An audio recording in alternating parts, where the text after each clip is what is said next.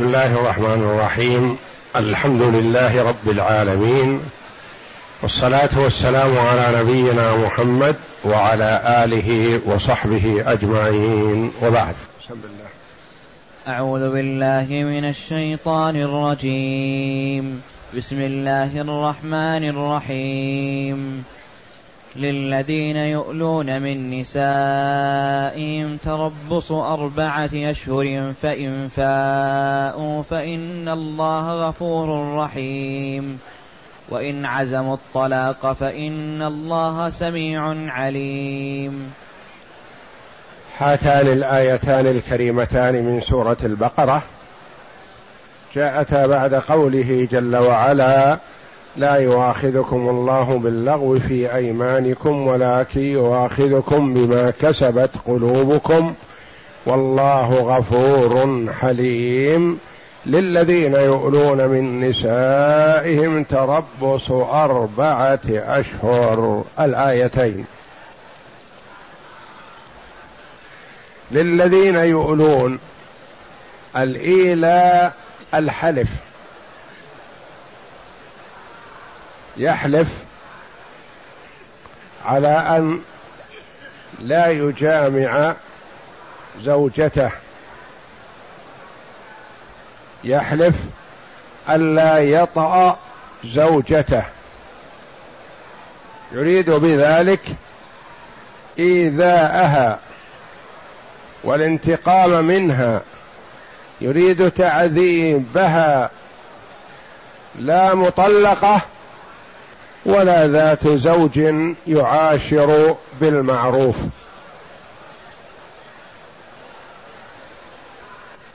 وكانوا في الجاهلية يعلي الرجل من زوجته السنة والسنتين وأكثر من ذلك كما جاء عن ابن عباس رضي الله عنهما.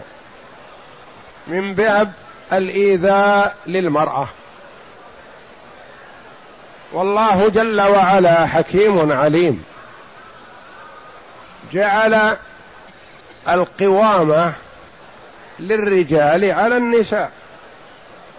الرجال قوامون على النساء بما فضل الله بعضهم على بعض. لكن هذا في حدود. الشيء المناسب والمعقول والذي يحصل به التأديب لأن الكثير من النساء تحتاج إلى تأديب وإن بلغت ما بلغت من الفضل. فهن ناقصات عقل ودين كما قال عليه الصلاة والسلام. وقال الله جل وعلا واللاتي تخافون نشوزهن فعظوهن واهجروهن في المضاجع واضربوهن فإن أطعنكم فلا تبغوا عليهن سبيلا. المرأة تحتاج أحيانا إلى التأديب وإلى الهجر في المضجع وإلى الضرب أحيانا لكن كل هذا يكون في حدود المعقول وما يصدر من الرجال الفضلاء. وبعض الرجال لا خلاق لهم ولا مروءة. يظن أن المرأة سلعة بيده. يتلاعب بها كيفما شاء. لا.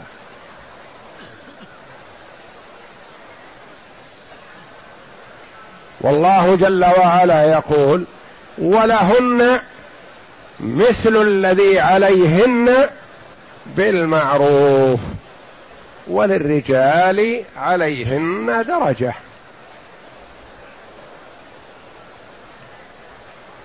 فكبح الله جل وعلا جماح هؤلاء الذين يتجاوزون الحد ويعذبون النساء ويؤذونهن قيده.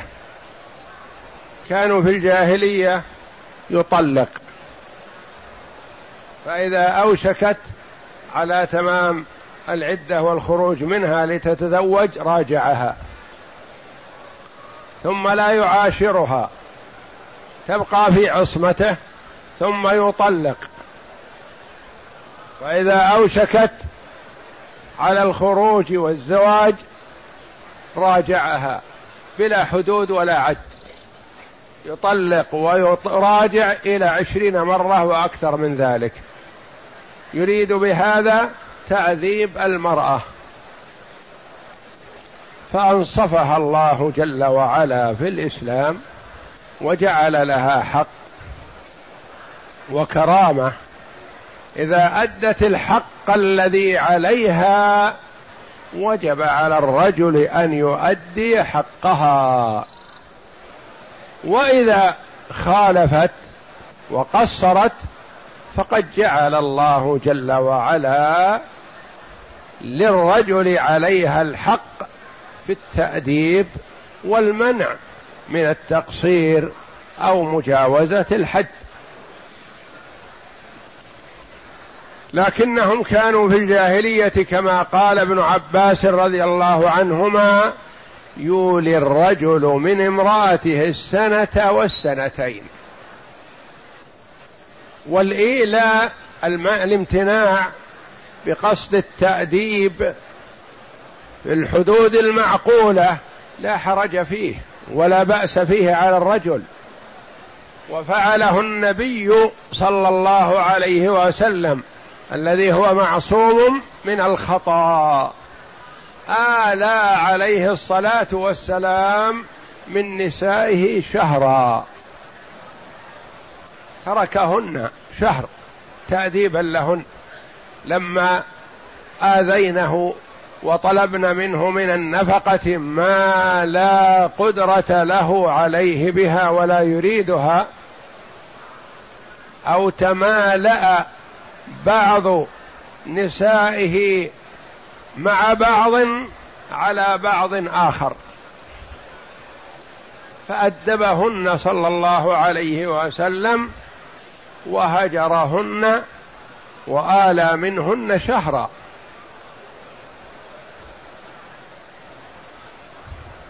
وهذا في حدود المعقول. الشهر لا بأس به.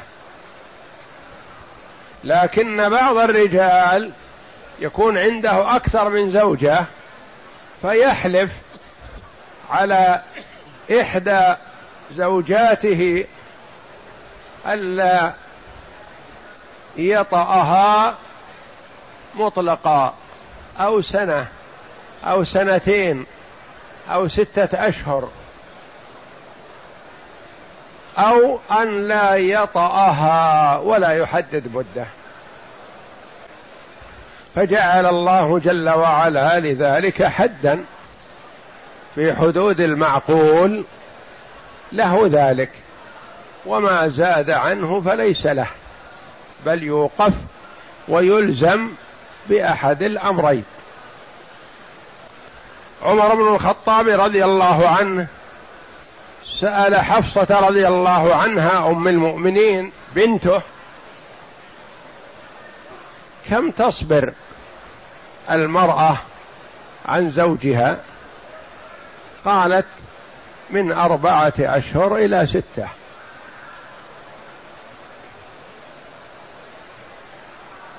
فجعل رضي الله عنه الرجل لا يبقى في المغازي وفي الجهاد في سبيل الله أكثر من أربعة أشهر. يرجع ويذهب غيره. حتى لا تتضرر زوجاتهم ببعدهن وبعدهم عنهن. فالله جل وعلا ما ترك صغيرة ولا كبيرة مما فيها صلاح للعباد في الدنيا أو في الآخرة إلا وبينها جل وعلا في كتابه اجمالا أو تفصيلا. ما فرطنا في الكتاب من شيء. كل شيء مبين والحمد لله. كل ما فيه صلاح العباد في الدنيا أو في الآخرة هو مبين في كتاب الله جل وعلا. فيقول جل وعلا للذين يؤلون من نسائهم تربص أربعة أشهر. إذا حلف الا يطأ زوجته فلا يخلو. يحلف شهر له ذلك. يحلف شهرين له ذلك. ثلاثة أشهر له ذلك. أربعة أشهر له ذلك. أكثر لا. ليس له ذلك. إن حلف إلى حد أربعة أشهر فلا يتعرض له ولا يستدعى وليس من حق الزوجة أن تقيم عليه دعوى. هذا من حقه. فإذا تجاوز الأربعة أشهر إذا كان حلف على خمسة أو ستة أو سنة أو حلف ولم يحدد زمنا إذا مضت الأربعة الأشهر فمن حق الزوجة أن ترفع أمرها للحاكم. ثم على الحاكم الشرعي أن يستدعيه. ويقول له إما أن تفيء يعني ترجع عما حلفت عليه وتكفر عن يمينك. وإما أن تطلق فإذا ركب رأسه عنادا وقال لا افي ولا أرجع ولا أطلق. فيلزمه الحاكم بالطلاق. فإن لم يلتزم طلق الحاكم عليه رغم أنفه حفظا لحق المرأة. الذين يولون من نسائهم تربص انتظار يعني. أربعة أشهر. أربعة أشهر ما أحد يقول له شيء. لا الزوجة ولا أبوها ولا أخوها ولا الحاكم ولا غيرهم. فإذا مضت الأربعة الأشهر فالأمر للمرأة حينئذ. إن شاءت قالت ورفعت أمرها للحاكم فالحاكم ينظر في طلبها. وإن شاءت أن تسكت فهذا إليها. ما أحد يجبرها على هذا لأن هذا حق من حقوقها هي. إذا تنازلت عنه فمن حقها.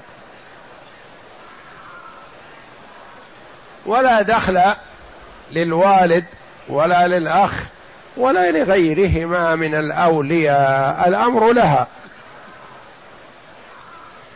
فإن فاءوا يعني رجعوا رجع عن يمينه سواء قبل تمام الأربعة الأشهر أو بعد تمامها. قال أرجع عن يميني. فإن الله غفور رحيم. انظر وإن عزموا الطلاق فإن الله سميع عليم. بين الخاتمتين في الآيتين. فإن فاءوا فإن الله غفور رحيم. والمؤمن يحرص على أن يدخل في المغفرة والرحمة. إذا رجعت فأبشر فإن الله غفور رحيم. يغفر لك ما حصل منك من إضرار بزوجتك. رحيم رحمك ورحم زوجتك ورحم المؤمنين ولم يعاجل بالعقوبة جل وعلا. وإن عزموا الطلاق امتنع عن الفيء وقال أنا حلفت. ولا يمكن أرجع في يميني. فحينئذ يبقى العزم على الطلاق. فإن عزموا الطلاق فإن الله سميع عليم. الأولى فيها حث لالتماس لالتماس المغفرة والرحمة. والثانية فيها وعيد. انتبه. فالله جل وعلا سميع لما قلت من الإثم. عليم فيما بما في قلبك من قصدك الإضرار بزوجتك والمرأة المسلمة. ما يجوز لك أن تضار. فإن الله سميع يسمع جل وعلا. عليم بما في قلبك. ما تقول أنا قصدي ادبها أنا قصدي كذا أنا قصدي كذا. الله يعلم ما في قلبك من قصدك إذا كان قصدك الإضرار. بهذه المرأة وهي لم تجني أما إذا كانت قد جنت فمن حق الرجل أن يؤدبها. وقد تكون جنت ويريد أن يؤدبها ويسر عليها ما يحب أن يفضحها. فهو وعيد لمن خالف. وفيه العدل والحكمة في أن الله جل وعلا عليم بما في قلبك ونيتك. إذا كان قصدك حسن لاحظت على امرأتك الانفلات والضياع وأحببت أن تؤدبها وتزجرها وتسر عليها ولا تخبر بذلك أحد. فالله يعلم ما في نيتك ويثيبك على ذلك. فليس لازم العلم الانتقام وإنما لازم العلم أن يوقع جل وعلا الشيء موقعه. ما فيه تعدي. لأن الله جل وعلا لا يظلم الناس شيئا ولكن الناس أنفسهم يظلمون. فمعنى الآية الكريمة أن المرء إذا حلف ألا يطأ زوجته يمهل أربعة أشهر. فإذا مضت الأربعة وقال أنا قصدي تأديبها ورجع فالزوجة زوجته ولا شكوى ولا شيء. إذا ما رجع وسكتت الزوجة وقالت ما أريد شيئا أنا أريد أبقى في عصمته مع أولادي فالأمر لها. إذا قالت لا أنا أريد ما تريد النساء ورفعت أمرها للحاكم فالحاكم يدعوه ويقول له لعلك تفي لعلك ترجع. عما قلت والله جل وعلا غفور رحيم يغفر الله لك ويتجاوز عنك ويعلم نيتك ويعظه الحاكم. فإن رجع فالحمد لله وإن لم يرجع فيقول له الحاكم إذا طلق دليل على تركك إياها أنك لا رغبة لك فيها طلقها لتتزوج غيرك. فإن أبى فيطلق عنه الحاكم. وطلاق الحاكم الشرعي نافذ تعتد من حين إيقاع الطلاق ثم تخرج من عصمته. وللعلماء رحمهم الله في مثل هذه المسألة أقوال. فمن العلماء رحمهم الله من يقول إذا مضت الأربعة الأشهر ولم يفي ولم يرجع طلقت زوجته. طلقت طلاقا بائنا لا رجعة له عليها إلا بعقد ومهر جديدين. وهذا قول مرجوح. ومنهم من يقول إذا مضت الأربعة الأشهر طلقت منه إذا لم يراجع لم يفي طلقت طلاقا رجعيا. تبقى في العدة خلال هذه المدة إن راجع فمن حقه الرجعة ويتراجع عن يمينه الذي حلف ويجامع زوجته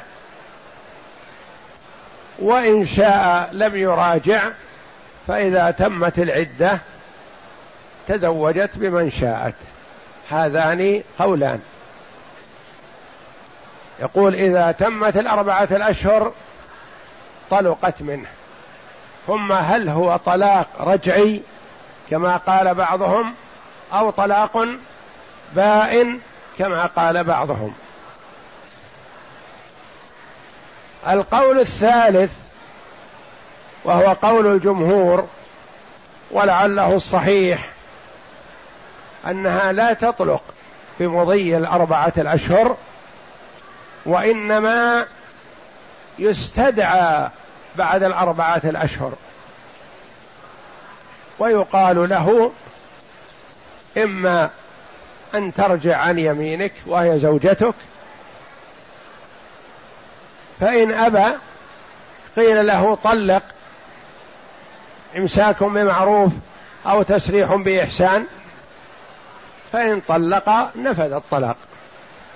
وإن أبى أن يفي وأبى أن يرجع وأبى أن يطلق طلق عنه الحاكم. وتطليق الحاكم طلاق بائن لأنه ما يصلح أن يلزمه الحاكم بالطلاق فيأبى ثم يطلق عنه الحاكم ثم يخرج ويراجع ما له حق الرجعة. ففي المسألة ثلاثة أقوال وقول الجمهور أن مضي الأربعة الأشهر لا يحصل به طلاق ولا بينونة وإنما يستدعى بعدها. ودلت الآيتان على أن الفيئة والرجوع عن اليمين والتكفير عن اليمين أولى وأفضل من اللجاجة في اليمين والاستمرار عليه. لأن الله ختم الفيئة بقوله فإن فاءوا فإن الله غفور رحيم.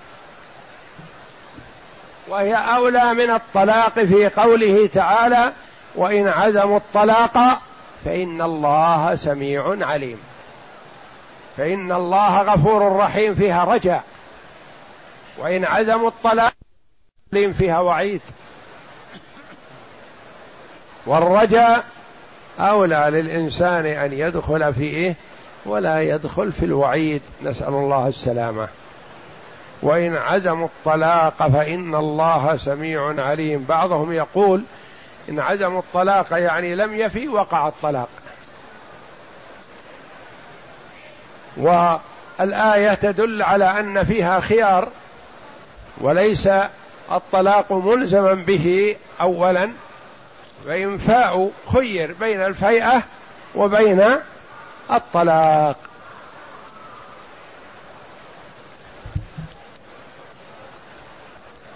والمراد بالفيئة هنا الرجوع يعني رجعوا فاءوا رجعوا عما حلفوا عليه وهو على غرار قوله صلى الله عليه وسلم إني والله إن شاء الله ما حلفت على يمين فرأيت غيرها خيرا منها إلا أتيت الذي هو خير وتحللتها.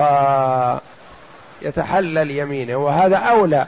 فإذا حلف مثلا أن لا يدخل دار زيد أو لا يكلم أخاه أو لا يأكل من طعامه ونحو ذلك فنقول إذا كان في الحنث مصلحة فالحنث أولى لك من اللجاجة في يمينك.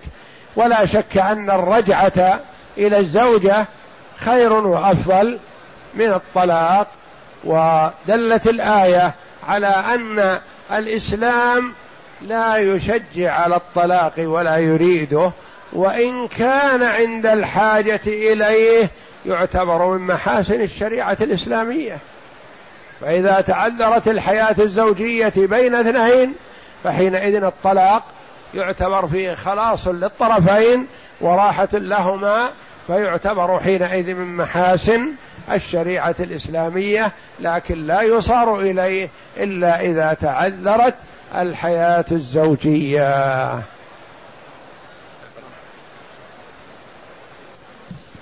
الإيلاء الحلف. فإذا حلف الرجل ألا يجامع زوجته مدة فلا يخلو إما أن يكون أقل من أربعة أشهر أو أكثر منها فإن كانت أقل فله أن ينتظر انقضاء المدة ثم يجامع امرأته وعليها أن تصبر وليس لها مطالبته بالفيئة في هذه المدة. وهذا كما ثبت في الصحيحين عن عائشة أن رسول الله صلى الله عليه وسلم آلى من نسائه شهرا فنزل لتسع وعشرين يوما وقال الشهر تسع وعشرون. فأما من كيد النساء لما نزل النبي صلى الله عليه وسلم لتمام تسعة وعشرين يوما قلنا له ما تم الشهر وهن على أحر من الجمر من غضب رسول الله صلى الله عليه وسلم. لكن قلنا له اليوم تسعة وعشرين. فقال عليه الصلاة والسلام الشهر تسعة وعشرون يوما. نعم. فأما إن زادت المدة على أربعة أشهر فللزوجة مطالبة الزوج عند انقضاء الأربعة أشهر إما أن يفيء أن يجامع وإما أن يطلق. فيجبره الحاكم على هذا أو هذا لئلا يضر بها ولهذا قال الله تعالى للذين يؤلون من نسائهم أي يحلفون على ترك الجماع من نسائهم فيه دلالة على أن الإيلاء يختص بالزوجات دون الإيماء كما هو مذهب الجمهور. يشمل والله أعلم الحرائر والإماء يعني حتى الرجل إذا آل عن أمته عن زوج عن زوجته الرقيقة سواء كان حرا أو رقيقا هو لأن الرجل له أن يتزوج الرقيقة بشروط تكون زوجة له بشروط. وأما الأمة التي هي ملك يمين فهذه لا دخل لها في الإيلاء لو حلف أو لا يجامعها من حقه ذلك لأنه ليس ملزم بها. فهي ملك يمين يستطيع يبيعها ويستطيع أن يعتزلها ويزوجها من شاء فليست فليست ملزمة له بالوطء والمراد نسائهم الحرائر أو إذا كان الرجل رقيقا وزوجته رقيقة فكذلك إذا آلى منها نعم.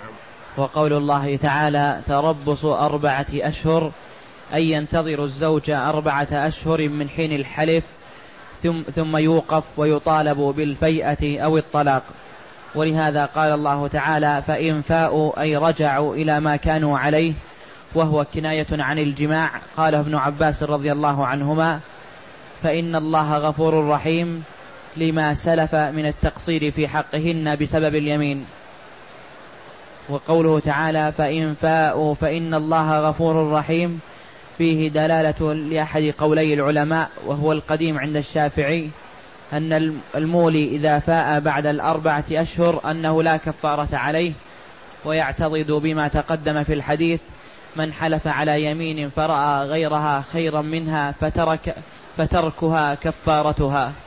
يعني أن الرجوع أفضل والفيء أفضل وأحب إلى الله جل وعلا.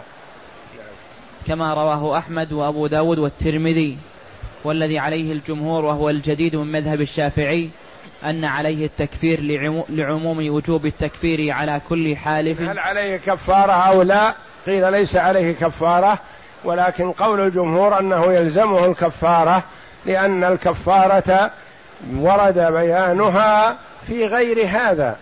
هو فاء ومن فاء فعليه الكفارة. لأنه إذا تراجع عن أمر ما فعليه كفارة يمينه إذا كان قد حلف. لعموم وجوب التكفير على كل حالف كما تقدم أيضا في الأحاديث الصحاح والله أعلم. وقول الله تعالى وإن عزموا الطلاق فيه دلالة على أن الطلاق لا يقع بمجرد مضي الأربعة أشهر كقول الجمهور من المتأخر خلافا للقولين الأولين أنه إذا مضت الأربعة أشهر تطلق تطلق بينونة أو تطلق بدون بينونة هذان القولان لا تدل عليهما الآية والله أعلم نعم. وذهب آخرون إلى أنه يقع بمضي أربعة أشهر تطليقه وهو وهو مروي بأسانيد صحيحة عن عمر وعثمان وابن عباس رضي الله عنهما ثم قيل إنها تطلق بمضي الأربعة أشهر طلقة رجعية. قاله سعيد بن المسيب رضي الله عنه وقيل إنها تطلق طلقة بائنة. روي عن علي وابن مسعود رضي الله عنهما والرجعية التي يملك الرجعة فيها والبينونة بائنة التي لا يملك الرجوع فيها. والبينونة بالطلاق قد تكون بينونة صغرى وقد تكون بينونة كبرى في الطلاق هذا. فالبينونة الصغرى التي يمكن العقد عليها والبينونة الكبرى التي لا تحل له حتى تنكح زوجا غيره. وإليه ذهب أبو حنيفة رحمه الله. فكل من قال إنها تطلق بمضي الأربعة أشهر أوجب عليها العدة إلا ما روي عن ابن عباس وأبي الشعثاء إنهما ك... إنها إن كانت حاضت ثلاثة حيض فلا عدة عليها وهو قول الشافعي. والذي عليه الجمهور من المتأخرين أن يوقف فيطالب إما بهذا وإما بهذا ولا يقع عليها بمجرد مضيها طلاق. وروي عن عبد الله بن عبد الله بن عمر رضي الله عنهما أنه قال إذا آل الرجل من امرأته لم يقع عليه طلاقا وإن مضت أربعة أشهر حتى يوقف فإما أن يطلق وإما أن يفيء.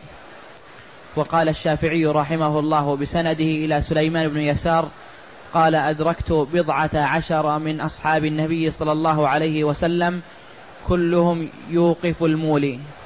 يوقف يعني ما يوقع عليه طلاق بدون إيقاف.